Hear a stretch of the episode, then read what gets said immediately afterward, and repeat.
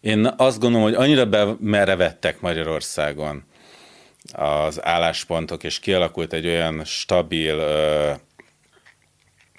kvázi szellemi polgárháborús helyzet, ahol nagy tömegek néhány hét alatt nem fognak átállni a túloldalhoz. Tehát ilyen értelemben akármi történik, háború történik, bármi történik, nem lesz az, hogy nagyon nagy tömeg átmozdul a másik oldalról, és ez eldönti a választást. A választást az dönti el, hogy a saját oldalhoz tartozó közül a nem nagyon elkötelezett emberek, azok éppen elmennek-e szavazni, vagy nem mennek el szavazni.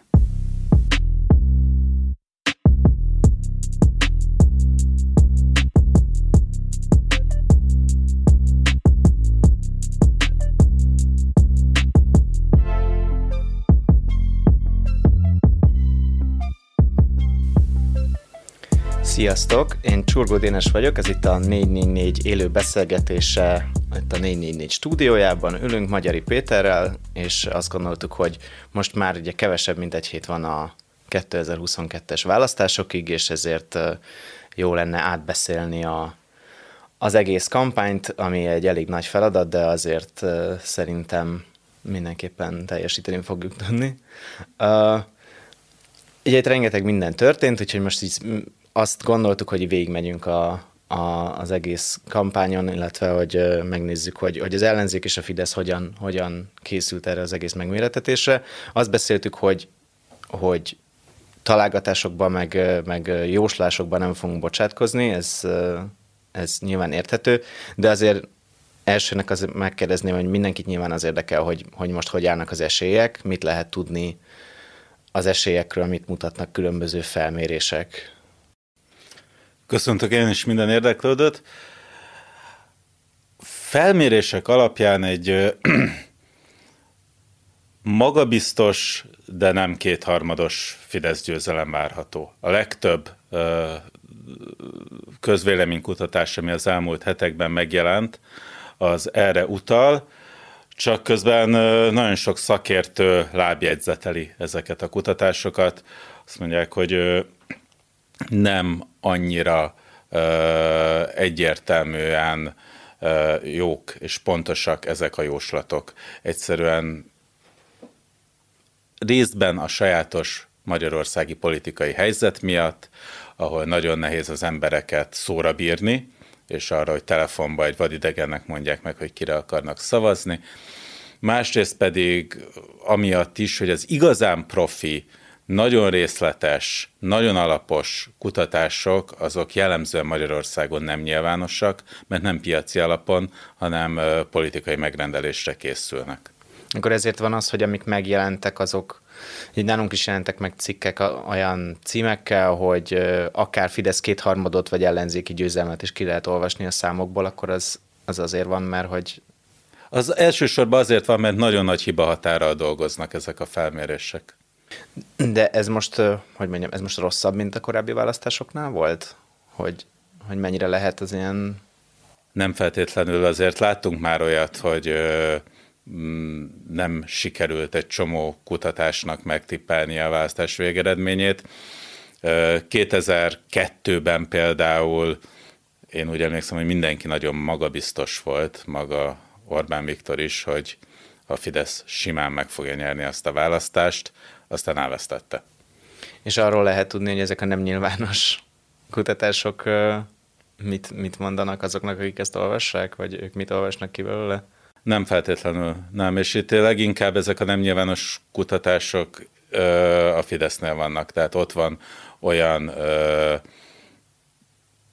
mennyiségű eszköz, pénz és külföldi szaktudás is egyébként, ami egy valószínűleg egy sokkal pontosabb számokat mutat, mint amiket a nagy közönség láthat mostanában.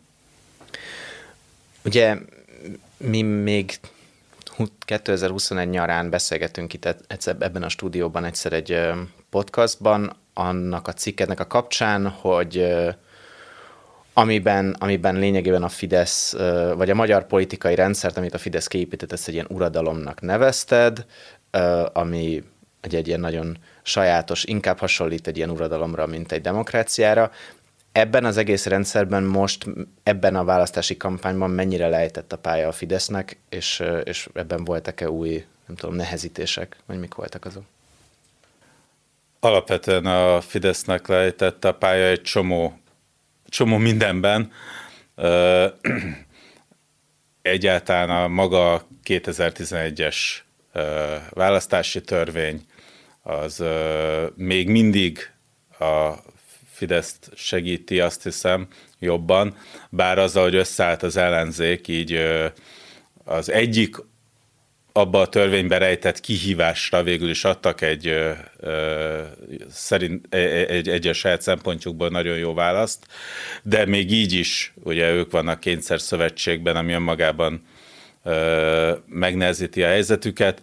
A választókerületek felosztásán is az látszik, hogy az továbbra is egyébként a Fidesznek kedvez, ahogy az a különbség is, hogy a határon túli magyarok közül, akiknek nincsen állandó uh, magyarországi lakcímük, ők levélben is szavazhatnak, míg a külföldön élő, de állandó magyar lakcímmel rendelkezők nem. Tehát egy csomó minden eleve már a törvényi feltételek alapján a jelenlegi Fidesznek továbbra is kedvez. De hát ezen kívül az erőforrás különbségek. A, ahogy a ahogy a, a, a, ahogy a különböző törvényt végrehajtó állami szervezetek viselkednek. Az, hogy a magyar kormány az állampénzén tud kampányolni a Fidesznek. Ami egyébként a magyar törvények szerint sem szabályos, de nincsen olyan hivatal ellenőrzési szerv, aki rákényszerítené ennek a törvénysértésnek a felszámolására a kormányt. Ugyanígy az egész sajtóhelyzet, hát erről a Magyar Jetinek volt egy teljes adása. Szerintem ott nagyon jól összefoglalták a Dani és a Gergő, hogy itt mik a fő problémák. Hosszan lehetne sorolni, továbbra is fennáll az a helyzet, hogy a Fidesz erőforrásban törvényi háttérben és a különböző állami szervek pártos ítéleteiben nagyon nagy előnyel indul neki ennek a választásnak. Beszéljünk egy kicsit akkor az ellenzéki kampányról. Ugye abban a nyári podcastban azt mondtad, hogy egy uradalomban is nyerhet az ellenzék, de ahhoz, ahhoz nagyon komoly erőbedobásra van szükség, és azt úgy fogalmaztál, hogy túl kell, az ellenzéki politikusoknak és az ellenzéki szavazóknak is túl kell tudniuk lépni a saját árnyékukon. Ez most, hogy már lényegében vége a kampánynak, hogy ez, ez mennyire sikerül? A legfontosabb feladat sikerült. Egyben maradt a ellenzéki tábor, egy közös ellenzéki lista lesz, a választókerületekben egy közös ellenzéki jelölt lesz. Ez volt a legfontosabb e feltétel teljesítése nélkül nem is nagyon beszélhetnénk arról, hogy van egyáltalán esélye az ellenzéknek, és hogy igazán nagy tétje lenne ennek a mostani választásnak. Így most egy olyan választás következik, ami 2006 óta a legizgalmasabb lesz, és ahol a leginkább ö, azt lehet mondani, hogy van tétje a választásnak. A, ezen felül, hogy, hogy az alfeladatot teljesítették, és az utolsó hetekben pedig aztán pláne sikerült mindenki, minden ellenzéki szereplőnek megfelelő önmérséklettel nem belháborúkat szítani, és nem szétverni az egészet. Ez is sikerült, hogy nem sikerült ehhez képest ezen föl egy olyan pluszt beletenni, ami az összellenzéknek egy igazán markáns profilt adott volna, egy nagyon erős kampánytörténetet adott volna, igen, ez e, e, idáig nem sikerült eljutni. Nem tudom, hogy egyébként az alapvető keretfeltételek mellett, tehát az, hogy ennyiféle, e, ennyire széttartó erőknek ezt hogyan lehetett volna megcsinálni, hogy ez reális elvárás-e, de az biztos, hogy a győzelmi esélyeiket javította volna, hogyha ezt valahogyan sikerül felépíteni és megszervezni. Csak hogy jelezzem, hogy ez milyen nehéz, amikor december végén az egyik ellenzéki párt egyik vezető személyiségével beszélgettem, és akkor ő mondta azt, hogy hát hatan vagyunk, hétféle dolgot akarunk, így nehéz lesz erős központi üzenetekkel operálni. Hát valóban, ez nehéz lett. De akkor ezért volt az, hogy, vagy legalábbis nekem egy kicsit úgy tűnt, hogy az egész ellenzéki kommunikáció az, az nagyon ilyen védekező pozícióban van, azok, és mindig arra reagál, amit a fideszesek mondanak Márkizaj Péterről, meg az ellenzéki politikusokról, ez, akkor ezért van, mert nem sikerült kitalálni egy ilyen központi erős üzenetet? Igen, nagyon sokszor követni tudta az ellenzék, és ugye egy csomó esetben úgy szólaltak meg, hogy újságírók kérdezték az ellenzék szereplőit. Ők meg arról kérdezték, amit a Fidesz állított. És ebből kialakult egy ilyen folyamatos reakciós helyzet, futottak úgymond az események után, és amikor ők maguk akartak valamit állítani, akkor is előtte végig kellett menni azokon a különböző egyeztetési fórumokon, amiket ők felépítettek, és ez egyébként, ahogy haladtunk időben előre, ez egyre flottabbul ment, de hát nagyon sokáig, tehát nem ilyen február elejéig, közepéig meg a retteltesen nehézkesen ment. És akkor sem úgy kezdett el működni, mint hogyha ez mondjuk egyetlen egy darab nagyon erős párt lenne. Az erőset itt most a hierarchikus strukturális felépítésben értem, a meg van bízva a kampányjal egy darab stáb, aminek van egy darab főnöke, aki azt mondja, hogy mától zöld a paradicsom, akkor fél órán belül elárasztja az internetet és a sajtót az az állítás, hogy zöld lett a paradicsom. Ilyen típusú, hatékony, mindennen átmozgó kampány erőgépezet e, most a végére sem állt még fel az ellenzékben, nem is tudott. Tehát nem, nem, nem ezek voltak a keretek. De ugye nem csak ez erről lehetett hallani télen, hanem arról is voltak cikkeink nekünk, nekünk is, vagy nektek is, hogy, hogy, hogy amúgy is voltak még különböző viták a, az ellenzéki összefogás pártjain belül. Ezekről tudsz egy kicsit mesélni, hogy, hogy mik voltak ezek, és ezek mennyire lassították a kampányt magát? Abszolút voltak, sőt, hát a tavalyi év végére, tehát az előválasztás tól kezdve egészen januárig gyakorlatilag le is bénították az ellenzéki kampányt. Ennek az egyik része az volt, hogy fel kellett állítani egy új stábot, az infrastruktúrát, kiválasztani az embereket, az egészet kitalálni, körülbelül a nulláról, mert egy olyan jelölt nyerte meg az ellenzéki miniszterelnök jelölti választást, aki mögött nem volt egy ilyen pártstruktúra, és nem volt egy felépített csapat, amit ő rögtön bedobott volna. Ráadásul ugye egyeztetni kellett. Iszonyú sok energia és idő ment el azt hiszem arra, hogy legyen -e ez az úgynevezett hetedik frakció, tehát a Márkizaj Péternek biztosítsanak elég befutó listás helyet, vagy az egyéniekből átjelentkezőket, hogy neki saját frakciója legyen. Nagyon-nagyon sok idő ment el a országos lista összeállításával, az, azzal, hogy erről beszéljenek és erről vitatkozzanak egymással. A, maga a programalkotás is iszonyú nehézkesen ment.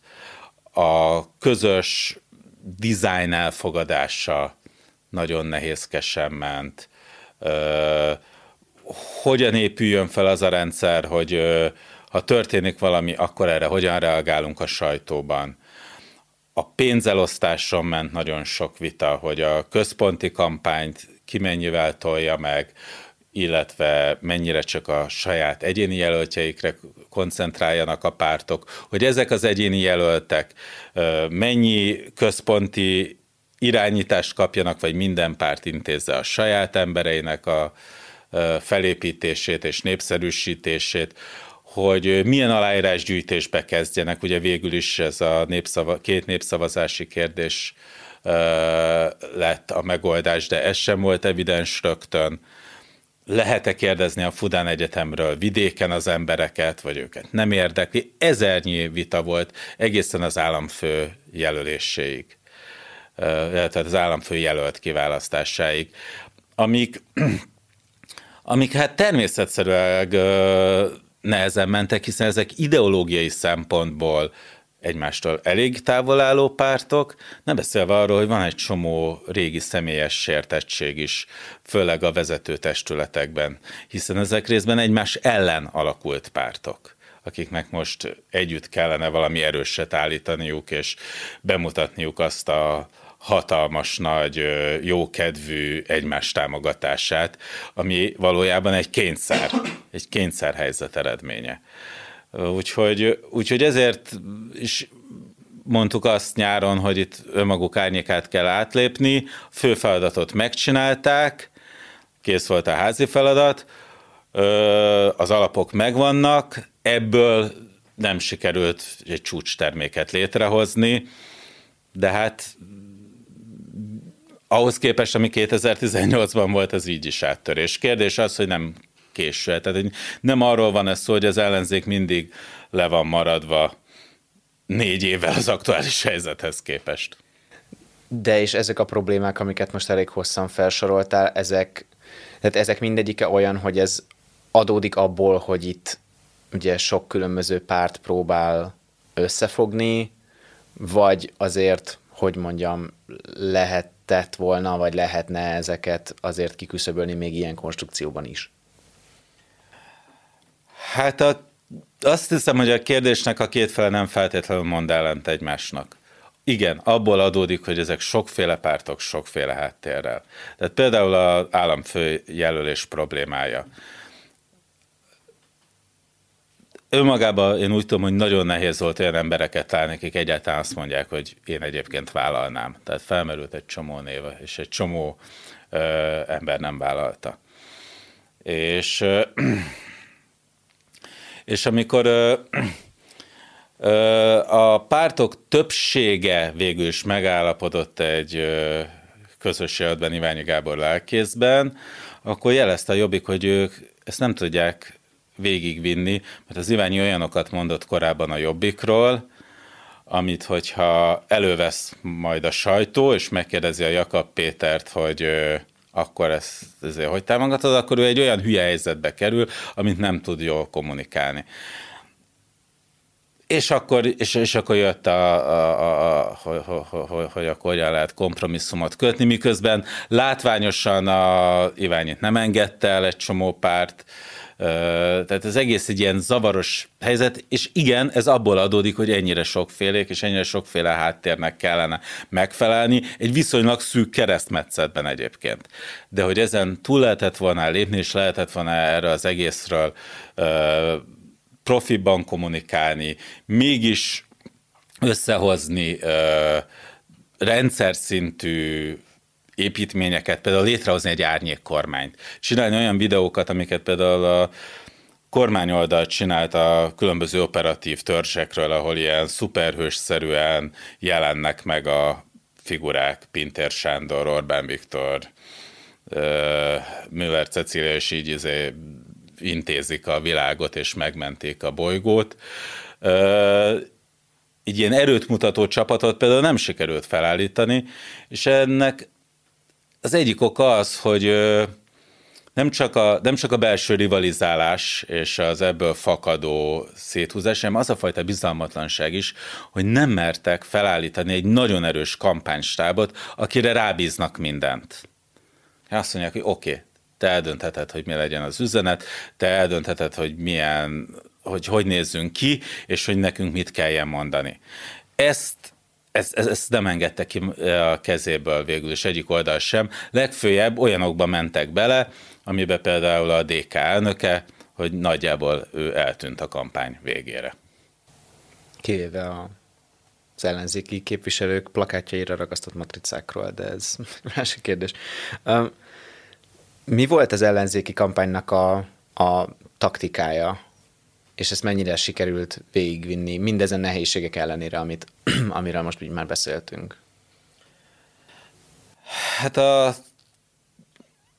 a, a, a, a taktika lényege, ha, ha, ha egyáltalán egy ilyet meg lehet fogni, az ugye két dolog. Az egyik az egy közös állítás, hogy nem Fidesz. Hogy az a kérdés, hogy Fidesz vagy nem Fidesz, és azt az ajánlatot adták az embereknek, hogy ha azt mondják, hogy nem Fidesz, akkor csak ők vannak. És ez az egyetlen esély. A másik pedig leginkább azt mondanám, hogy Márki Zaj Péter gyakorlatilag folyamatos turnéja, és szinte folyamatos élőzése.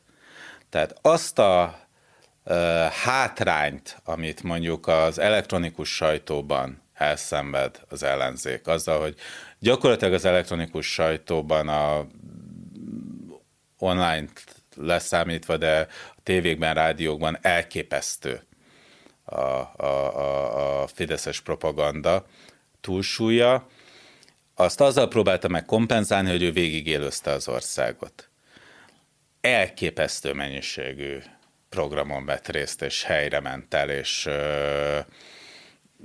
ezzel részben nagyon-nagyon felaprózta az erejét, részben viszont valóban nagyon-nagyon sok helyre eljutott, és ezt folyamatosan közvetítette. Ennek van -e, volt egy olyan előnye vagy értelme, hogy ez egy ilyen elárasztásos technika, előbb-utóbb az ország minden szegletébe belebotolhatott egy választó abba, hogy ő itt van, és ő itt mit beszélt azon az ismert utcasarkon, ahol egyébként én is sokat járok. Tehát ez az ismerősség, ez helyben mindenképpen egy fontos eszköz. Másrészt viszont amortizálta is magát, mert egyszerűen ennyi szereplést nem lehet ö, zöggenők nélkül végigcsinálni és ezzel szemben volt egy nagyon kimért, nagyon pontosan megvágott, nagyon ellenőrzött körülmények között kommunikáló másik miniszterelnök jelölt, Orbán Viktor, aki egyáltalán nem bonyolódott spontán helyzetekben, egyáltalán nem válaszolt január legeleje óta nem ellenőrzött körülmények között feltett kérdésekre, és ettől mindenképpen egy profibb, erőteljesebb image, image tudott felépíteni, illetve megtartani. És, és a Fidesz az egész kampányt erre építette fel, hogy az egyik oldalon vannak a profik, a másik oldalon meg a pancserek. Most így kicsit leegyszerűsítve. És és ez egyben egy reakció is volt erre a folyamatos valóságsorra, amit az ellenzéki miniszterelnök csinált. Nagyon nehéz így megmondani, és főleg, főleg utólag, meg pláne, hogy, hogy, hogy ez volt-e a jó ötlet, vagy az, hogyha a Márkizaj eltűnt volna, és csak kiszámított pillanatokban mutatta volna magát. De de, de ebben azért is kár utólag okoskodni, mert, mert egy kampányban valamennyire a jelölteknek önazonosaknak kell lenniük, tehát a saját, ami magukból belülről jön, azt tudják igazán jól eladni, és hát a Márkizaj Péterből az jön, hogy folyamatosan mindenkivel ö, szóba akar állni, és mindenkit meg akar győzni egyenként. Igen, amikor, amikor ugye volt az én ellenzéki kampányindító még talán januárban, és akkor ugye bemutatták az ő sajtósait, akkor egy kicsit úgy tűnt, hogy az ő szerepük igazából az, hogy megpróbálják meggátolni a Márkizajt, hogy beszéljen túl sokat a sajtónak, vagy így olyan túl sokat is spontán beszéljen, vagy improvizáljon. Igen, igen, de de közben meg hogy mondjam, nem volt neki végig egy olyan típusú sajtófőnöke, vagy egy irányítója, akinek ő igazából átadta volna a kezdeményezést, és rábízta volna magát. Ez egy, ez egy inkább egy folytonos belső vívódás, ami történt. Egy nyilván körzetekről körzetről körzetre kellene az ellenzéknek megverni a Fideszt, és te is írtál annó arról, hogy, hogy melyek azok a körzetek, ahol, amit, amit elvihet az ellenzék, meg melyek azok, amik nagyon billegnek. Itt, itt hány körzetről beszélünk, most nem kell nyilván így végigmenni rajta konkrétan, de hogy, hogy így mennyit kellene megnyernie, és most, most éppen hogy néz ki, hogy itt, itt hogy áll a dolog? Igen, hát egy ilyen 56-57 egyéni körzetet vinnie kéne az ellenzéknek a 106-ból ahhoz, hogy maga biztosan készülhessen a kormányzásra. Különböző modellszámítások vannak. Ha jól emlékszem, például a taktikai szavazás.hu, ami egy elég bonyolult rendszer alapján, tehát sok paraméter alapján számol, ők most 38-at adnak az ellenzéknek. Ilyen értelemben nehéz a helyzete az ellenzéknek, de nem tudjuk igazából, hogy teljes magabiztossággal azt állítani, hogy azok a kutatások, amiken ez alapszik, azok egészen biztos, hogy beválnak. Ráadásul, ráadásul nagyon sok múlik a következő napokon. Szerintem rengeteg múlik. Az alapvető kiindulási pont, hogy visszatérjek a kérdés lényegére, az az volt, az ellenzéknek az a feltételezése, hogy a 106 egyéni körzetből 40-et ők tuti elvisznek, 40-et tuti elvisz a Fidesz, közötte van 26, ennek több mint a felét kell megnyerni. És ezek voltak az úgynevezett billegő körzetek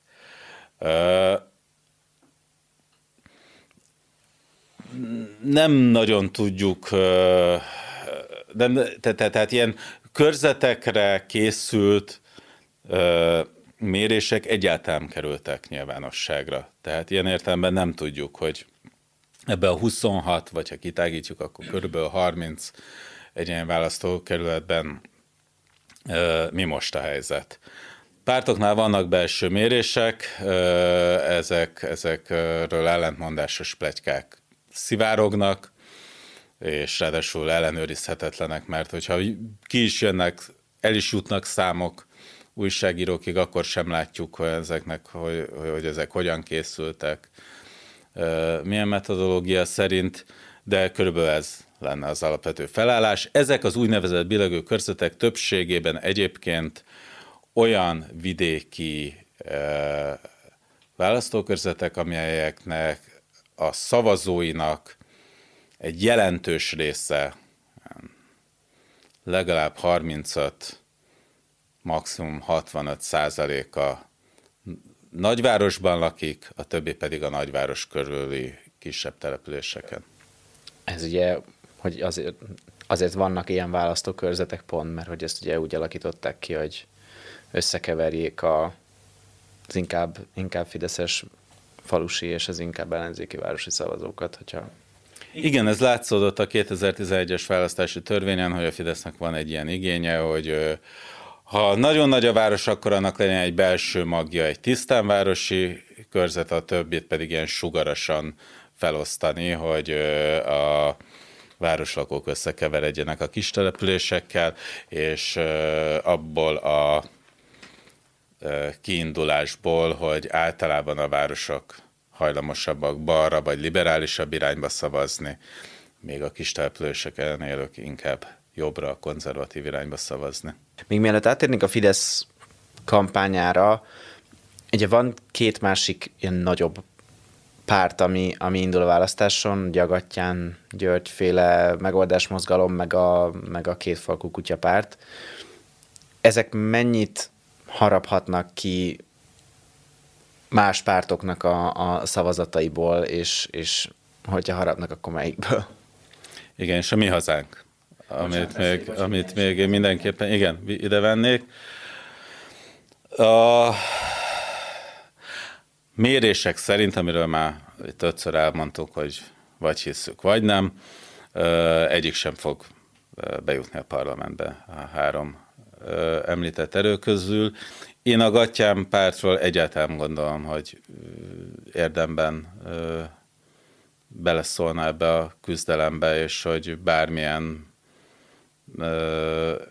reális esélye lenne akár az egy százalék eléréséhez, és még csak azt se gondolnám, hogy egyéni mandátumok múlnának azon, hogy az egyéni jelölteik elvisznek szavazatokat, és ha el is visznek, akkor se tudnám megmondani, hogy honnan.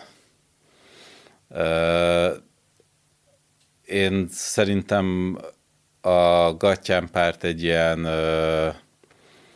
egy ilyen zavaró elemként tudott bekerülni a, a, a mostani kampányba, ami végső soron én, alapvetően azt gondolom, hogy azért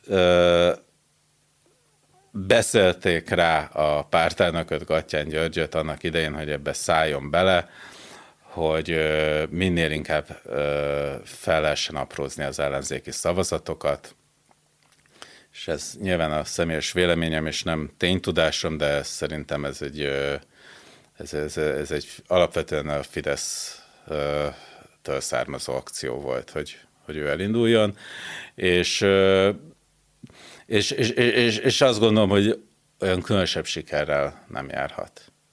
Nem, nem, nem látszik olyan nagy fogadókészség.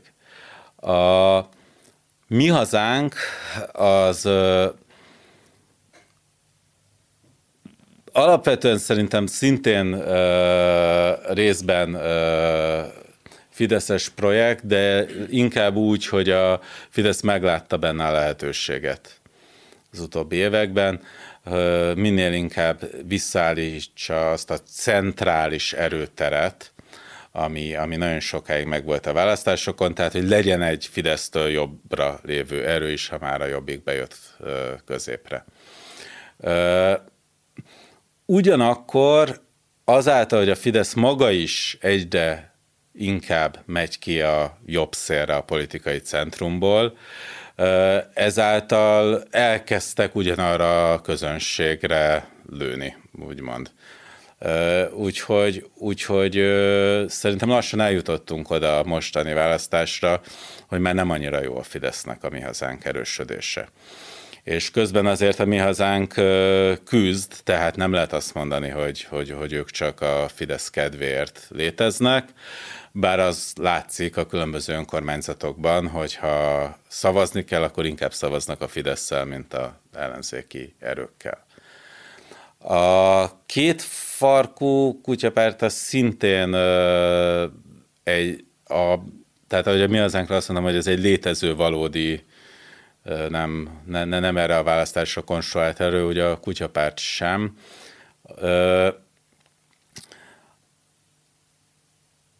A szavazótáborában biztos, hogy vannak olyanok is, akik akik egyébként a Márkizaj kedvenc célközönsége az úgynevezett kiábrándult fideszesek,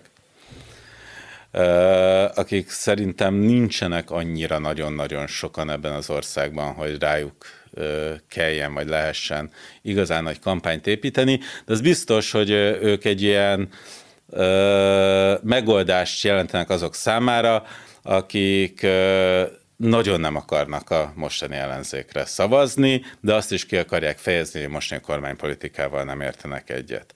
Másrészt van egy ö, ilyen radikális közönség, aki, aki aki, aki, aki egyáltalán a Fidesztől indult, hanem általában egy mindenki menjen a francba, aki, a, a, a, a, a, a, aki ezt a bürokratikus, korrupt szagú, unalmas és régi és hivataloskodó világot közvetíti, és számukra szintén egy, egy, egy megoldás kínál a kétfarkú kutyapárt.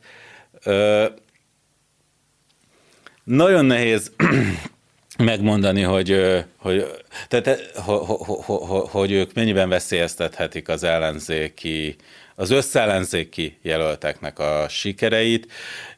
El lehet képzelni, hogy van néhány választókerület, ahol a egyéni jelöltjeik azok pont elvihetnek annyi szavazatot, mint amennyi hiányzik majd az ellenzéknek ahhoz, hogy utolérje vagy befogja a Fideszt. Uh, Én azt gondolom, hogy a kutyapártnak viszont muszáj volt elindulnia, ahhoz, hogy legalább az egy százalékot és így az állami támogatást és így a fennmaradását biztosítani tudja. Az indulását megnehezítette a Fidesz a választási törvény módosításával, nem olyan régen, az, hogy még több helyen kényszerítette a pártot egyéni jelöltek állítására, tehát ilyen értelemben most is belekavart a Fidesz a versenybe a törvények módosításával. Én én általában azt gondolom, hogy, hogy, hogy nagyon nem jó egyébként úgy hozzáállni egy választáshoz, hogy, hogy, hogy azt mondani, hogy úristen, nem szabad elindulni ennek, meg annak, meg amannak. Aki nyerni akar, az győzze meg az embereket, hogy inkább rájuk szavazzanak. Tehát mm, Persze, persze, minden induló bonyolítja a helyzetet, de hát egy demokrácia azért van, hogy, hogy legyenek indulók. Akkor beszéljünk a, a kormánypárt kampányáról. Ez most mennyiben, mennyiben volt más a Fidesznek a, a taktikája, ha más volt, mint a korábbi választásokon? Arról ugye szintén itt egy podcast adásban a Rényi Pál Dániellel beszélgettünk, hogy, hogy nem igazán kristályosodott ki egy olyan üzenet, mint ami volt a rezsicsökkentés 2014-ben, vagy az egész menekült válság 2018-ban. Aztán most persze jött a háború, amiről majd beszélünk külön, de te hogy látod, hogy hogyan, hogyan állt hozzá a Fidesz kampánycsapat ez az egészhez? Igen, a Fidesz az abban volt nagyon profi 14-ben és 18-ban, hogy felépített egy fenyegetést, ami nem teljes, ami, ami nem volt igazából valóságos, közel sem annyira volt valóságos, mint amit tulajdonítottak neki, és utána azt mondta, hogy együtt legyőzzük, mint mi a Fidesz és ti a választók. És, és, és ez volt 14-ben elsősorban a rezsi, 18-ban meg elsősorban a migránsok, Soros György, valamennyire az Európai Bizottság, tehát ott már egy kicsit szélesebb volt a spektrum, és most viszont, hogy az ellenzék összeállt, így, így most igazából az ellenzék lett ez az, ellen, ez az ellenség, akit együtt le kell győzni, ami, ami egy teljesen új helyzet abban a szempontból, hogy itt most egy valós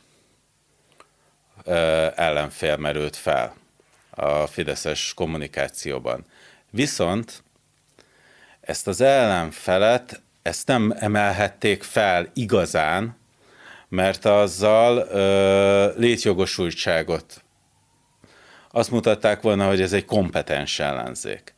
Tehát azt a helyzetet kellett a fideszes kommunikációnak megoldania, hogy egyszerre nevetségesként, másrészt mégiscsak a legyőzendő ellenfélként mutassa be az ellenzéket, és hát ezt szolgálják ezek a animációs, kicsit ilyen bohóckodós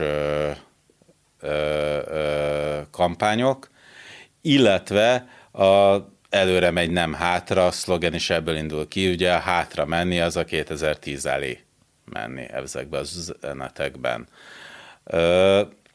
Tehát abban, hogy, hogy, hogy van kijelölt ellenség, abban hasonlít az elmúlt kampányokra, abban, hogy ez a kijelölt ellenség létező, és valóban ezúttal valóban egy olyan ellenség, ami valóban veszélyes a Fideszre nézve, ez egy újdonság.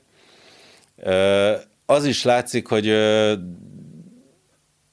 hogy voltak más ötletek is, ugye az egész népszavazás, amit egy időben tartanak a választással, az ki van hegyezve erre a védjük meg a gyerekeinket a homoszexuális propagandától alapelvre, tehát itt volt egy ilyen homoszexuálisok elleni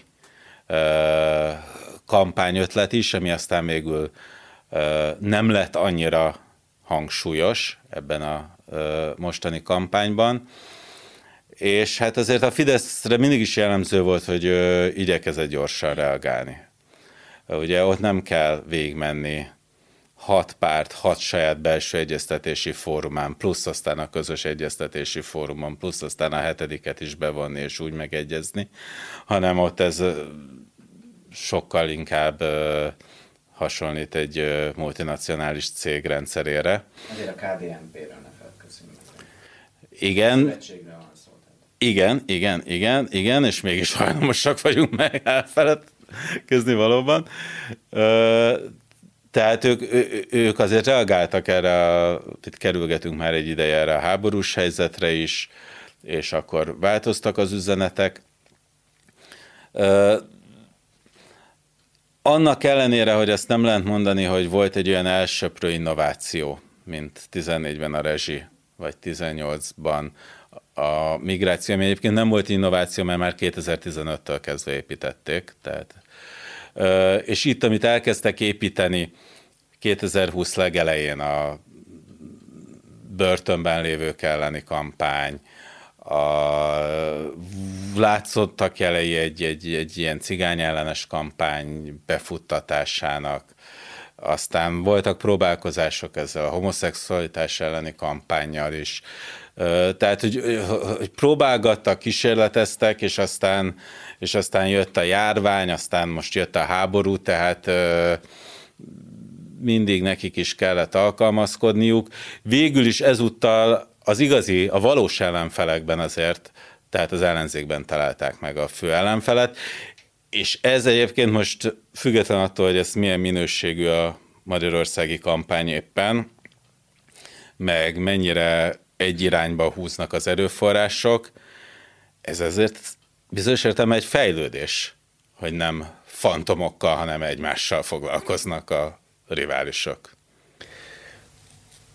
Én most készítettem egy interjút a Szél Bernadettel, aki azt mondta, hogy amiben ő lát egy, egy szintlépést, vagy fejlődést a Fidesz kampányában, és gondolom ezzel más ellenzéki politikusok is egyetértenek, az az, hogy, hogy ugye a, a, a kormánypárti kampány, az ilyen ezer csövön, a különböző ilyen YouTube csatornákon, meg Megafon, meg nem tudom, mindenféle ilyen, ilyen akkor a Fideszhez nem is direkt köthető fórumokon, önt tartalmakat arról, amikben az ellenzéki képviselőknek különböző állításokat ad a szájába, ö, ilyen kis videóklipek meg ezek alapján, és hogy ő úgy fogalmazott, hogy, hogy ugye, hogy, hogy igen, hogy így elmondják, hogy az ellenzék az ellenzéki politi, adott ellenzéki politikus mit gondol, és hogy nekik erre kell reagálni.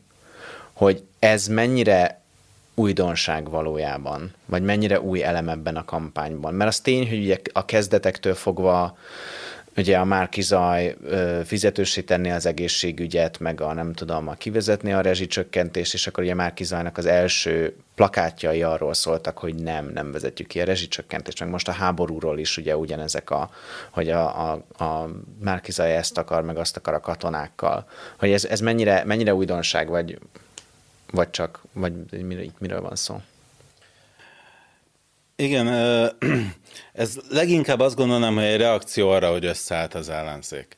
Tehát 14-18-ban nem nagyon kellett foglalkozni a Fidesznek azzal, hogy egy-egy ellenzéki e, e, vezető vagy jelölt mit mond, mert volt mellette még három, amelyik egymással is vitatkozott, és, és ha valamelyiket felemelték volna azzal, hogy az ő állításait minősítik veszélyesnek, problémásnak, akkor azzal csak kiemelték volna ebből a zsizsegő ellenzéki közegből.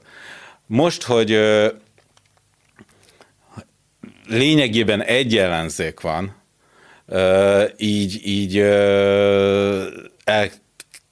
így lehetett ezt az eszközt használni, ami egyébként meg egy nagyon klasszikus kampányeszköz, hogy kiszedsz egy fél mondatot valakitől, és utána pedig rámutatsz, hogy ez hülye.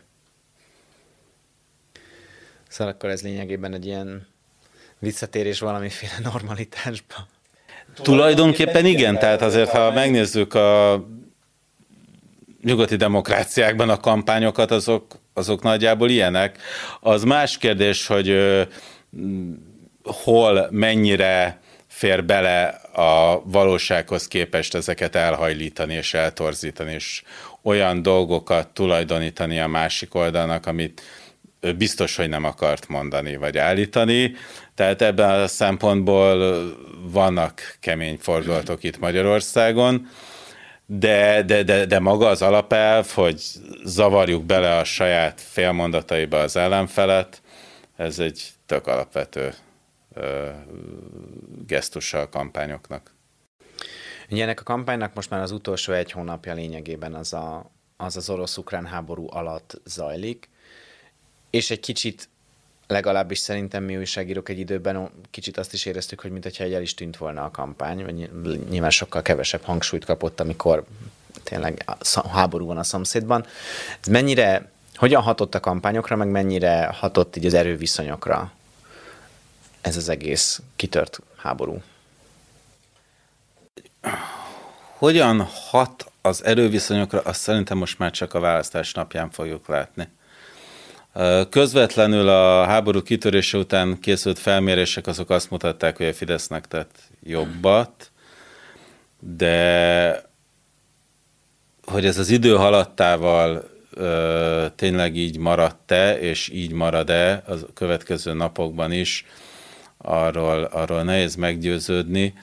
Főleg azért, mert az elmúlt időszakban az a nemzetközi kritika sorozat, ami az Orbán kormányt érte, szóval nem is, én nem gondolnám azt, hogy trendfordító lehet Magyarországon, de abban számíthat, hogy az ilyenek azok mindig összezárják az ellenzéket, és nagyobb kedvet ad az ellenzéki tábornak a, ahhoz, hogy elmenjen szavazni, meg hogy a, az a rengeteg aktivista, aki megmozdult az utóbbi időben, és ebben a kampányban az ellenzéki oldalon, ami azért szintén egy teljesen új helyzet.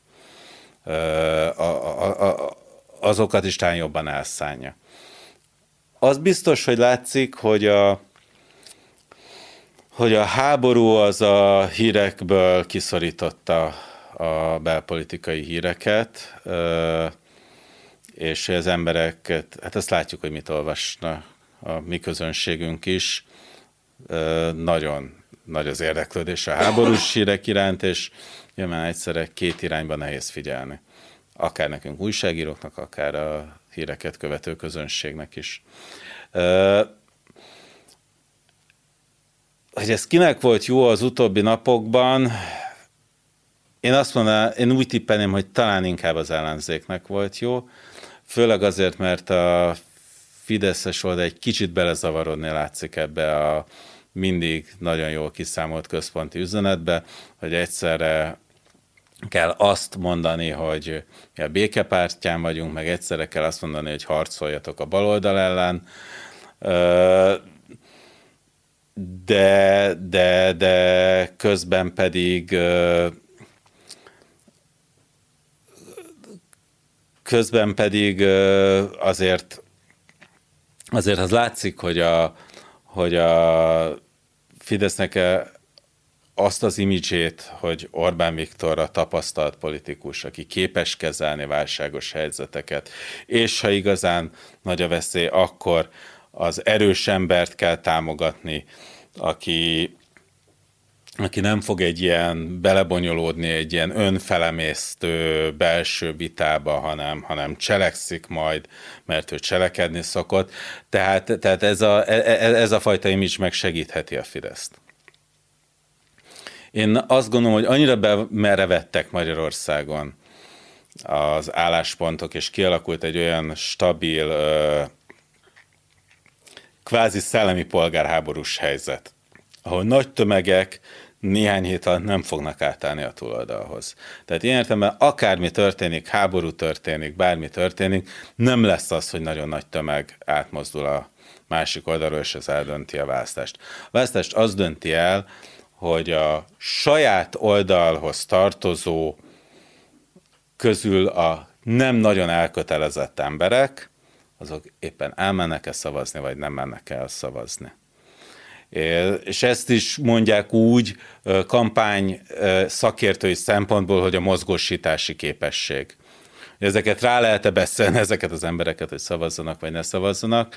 És ezt, ez, ez befolyásolhatja az a, akár az a napi percepció, hogy itt a háború utolsó vagy a kampány utolsó hetében a háborús események hogyan zajlanak, és, és, és, és a nemzetközi térben ez az Orbán pozícióit hogyan mozgatja.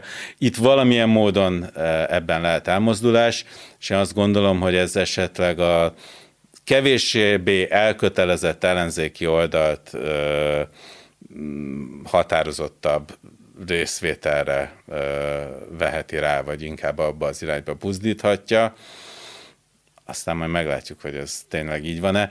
És még ez a mozgósításhoz kapcsolódó arról, hogy, hogy, hogy mennyire stabil a helyzet a magyar belpolitikában valójában. A Fidesz az legalább két millió szavazatot kap mindig 2002 óta. 2014-ben kevesebb szavazatot kapott, mint amikor 2006-ban vesztett. Pedig 14-ben kétharmados többsége lett. Tehát a nagyjából még 2,2 és 2,6 millió közötti szavazatot várhat e, a Fidesz, ha esik, ha fúj. Ez, ez, ez elég stabilan beállt. Kérdés az, hogy a ellenzék mennyi ember tud elvinni. De akkor, akkor igazából az a elég nagy különbség, amit a, amit a, a kormányoldal és az ellenzéki oldal háborús, háborúhoz fűződő retorikájában lehet érzékelni, akkor az nem, nem az a lényeg, hogy az mennyire hat a, az úgymond bizonytalan szavazókra, vagy akik még nem tudják, hogy kire szavaznának. Mert ugye itt azért tényleg egy elég tehát ugye a, a, ugye a Fidesz nagyon határozottan ezt az ilyen, ugye, hogy mondjam, a, a Magyar Yeti most hétvégi adásában fogalmazta, hogy az Ásdoni, hogy úgy beszél a Fidesz a, az, a, a, az orosz-ukrán háborúról, mint amely egy ilyen természeti csapás, ami így megtörténik, mindegy, hogy ki kezdte, mindegy, hogy ki van benne. Ezt az Orbán március 15 beszédére írtam. Igen, igen és, és hogy, hogy az a lényeg, hogy mi nem akarunk benne lenni, hanem béke, és hogy ez ugye egy, egy elég egyszerűen értelmezhető üzenet. És akkor az ellenzék meg ugye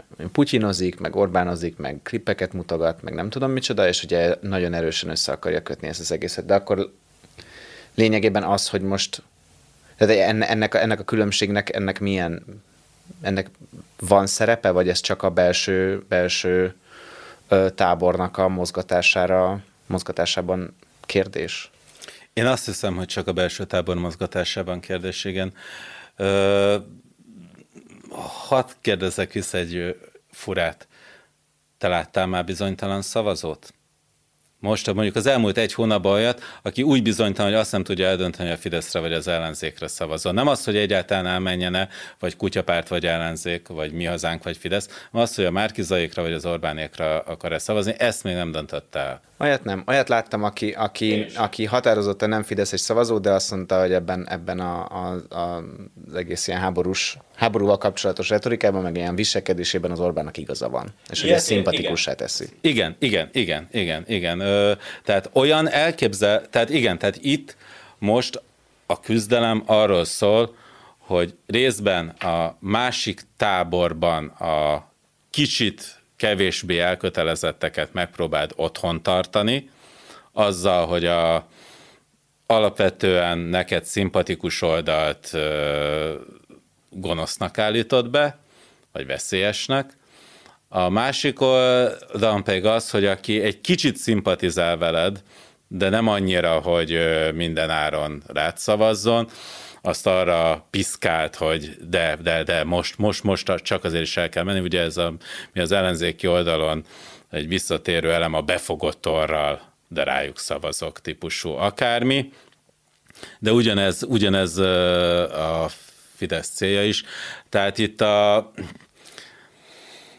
itt, itt, itt, itt azt továbbra is tartom, hogy a másik oldalról áthozni szavazót biztos van rá példa, de tömegével úgy, hogy ez döntse el a választást, nem lehet. Ami, amit említettél, az van, hogy, hogy én inkább ezeknek drukkolok, de nem biztos, hogy most rájuk szavazok, mert olyan a helyzet.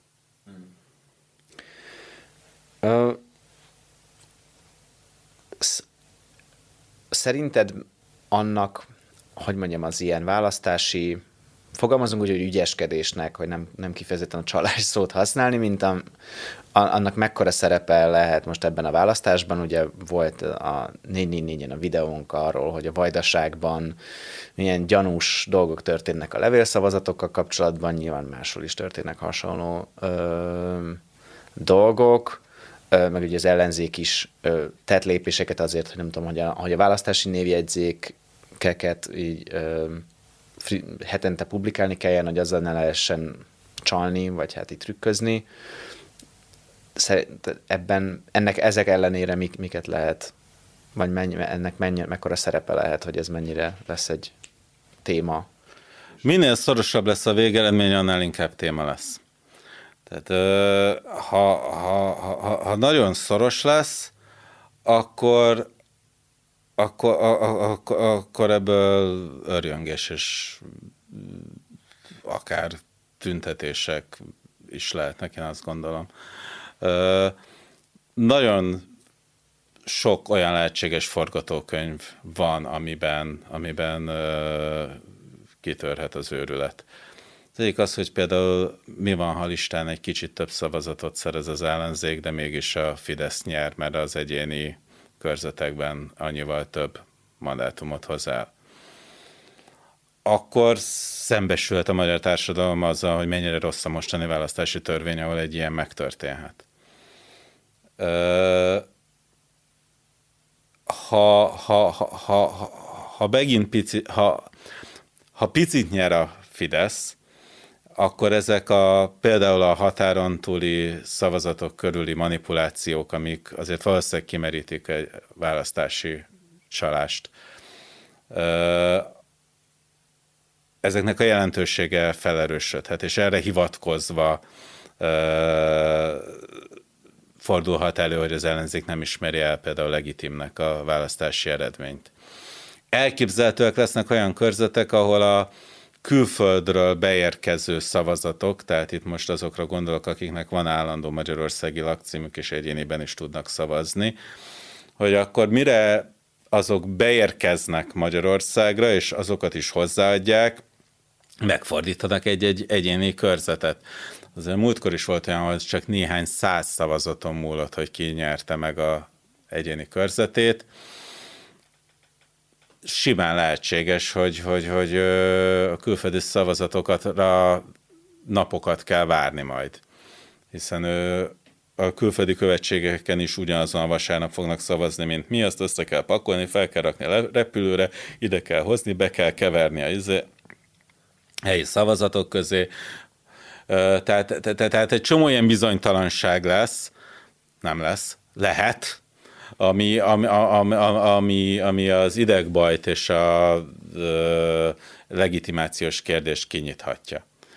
És ha sok ilyen lesz, akkor az összes ilyen ö, gyanús dolognak a jelentősége fel fog erősödni.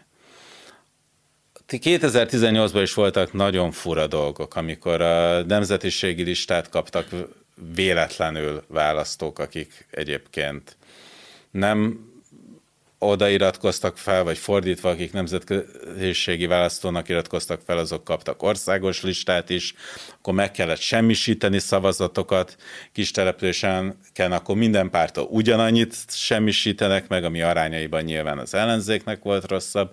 Tehát akkor ebből is voltak ügyek, de, de mivel úgy tűnt, hogy a nagy országos végeredményt ezek nem, valószínűleg annyira nem befolyásolták, annyira biztos nem, hogy az derüljön ki, hogy nem a Fidesz nyert, emiatt, emiatt azért a hatásuk is korlátozott maradt.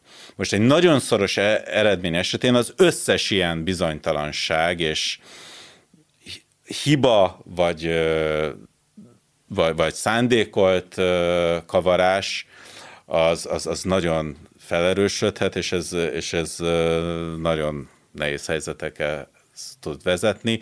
Éppen ezért egyébként nagyon fontos az, hogy nagyon-nagyon sok ember jelentkezett szavazatszámlálónak, akik különböző civil szervezetek, illetve az ellenzéki pártok szervezésében sokkal több helyen lesznek ott, mint 2018-ban. Lehet, hogy emiatt sokkal több aktuális napi vita is lesz, de ez a fajta ellenőrzési mechanizmus, ez nagyon-nagyon fontos, és ez is mutatja, hogy ez a mostani kampány nagyon más, mint a korábbiak, mert sokkal több polgárt mozgat meg, sokkal több aktivistát állított munkába, és ha csak az előválasztások megszervezését és az ottani nagyon sok önkéntes munkát nézzük, akkor ez tényleg egy hatalmas változás a korábbi időszakhoz képest. De mindez jelentheti azt is, mint azt, hogy lehetnek sok helyen viták, meg nem tudom, hogy, hogy később lesz eredmény, mint ahogy szokott, vagy ez azért jó, nem tudom, ez nyilván nagyon spekulatív, meg sok mindentől függ, de... Hát olyan értelemben, hogyha, hogyha ö, sok nagyon-nagyon szoros körzet lesz, ahol számottevő mennyiségű külföldi szavazatra kell várni, akkor azt el tudom képzelni, hogy 5-6-7-8 körzetre várunk, és ezért nem tudjuk, hogy melyik oldal nyert. Most már kicsit több mint egy óra, órája beszélgetünk, úgyhogy most már igazából tényleg csak az utolsó kérdést szeretném föltenni, hogy még ebben az utolsó hétben mekkora, mekkora dobásokat lehet még bedobni a kormányoldal és, a, és az ellenzék részéről, és mire, mire lehet számítani? Ö, minden, mind a két oldal azt gondolom, hogy azt fogja hangsúlyozni, hogy milyen hatalmas a tét. Tehát ezt a mindenki menjen el, aki egy kicsit is szimpatizál velünk. Nem kell, hogy szeressen minket. Nem kell, hogy azt gondolja, hogy szépek vagyunk, és nagyon okosak, hogy nagyon becsületesek, csak, csak ne hagyják, hogy a másik oldal győzzön, úgyhogy ezért létszi. Tehát szerintem ez lesz a főüzenet. Mind a két oldal jelezte, hogy soha nem látott mennyiségű aktivista fog telefonálni, kopogtatni, győzködni. Tehát, tehát én értelemben nagyon intenzív napokat következnek hogy olyan nagyon sorsdöntő új dolog berobbanhat-e, ez, ez, ezzel kapcsolatban szkeptikus vagyok, bár az utóbbi időben láttunk ilyesmit a környéken. Tehát amikor a, a cseh miniszterelnökről nem sokkal a csehországi választás előtt derült ki, hogy van az az eltitkolt villája Franciaországban. Nem változtatta meg alapvetően a cseh választók magatartását, de pont azt az egy-két százalék pontot leszette a pártjától, ami a végső soron a végeredménybe került. Tehát, hogy ott az összefogott ellenzék győzni tudott Babissal szemben, éppen hogy csak egyébként.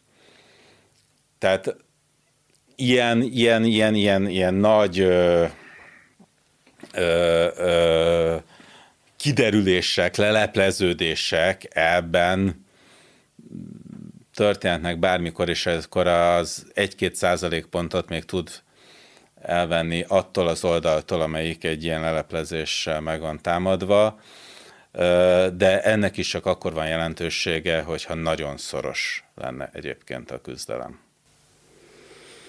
Hát Magyari Péter, nagyon szépen köszönöm, hogy, hogy átbeszéltük még ezt az egészet, és nektek pedig nagyon köszönjük, hogy néztétek, és még egy hét van a választásokig, addig, addig még nyilván rengeteget fogunk ezzel foglalkozni, úgyhogy addig is, és a választás napján is, és majd utána is nézzétek a 444-en a cikkeinket, meg a videóinkat, és hallgassatok a podcastjainkat. Sziasztok! Sziasztok, köszönöm!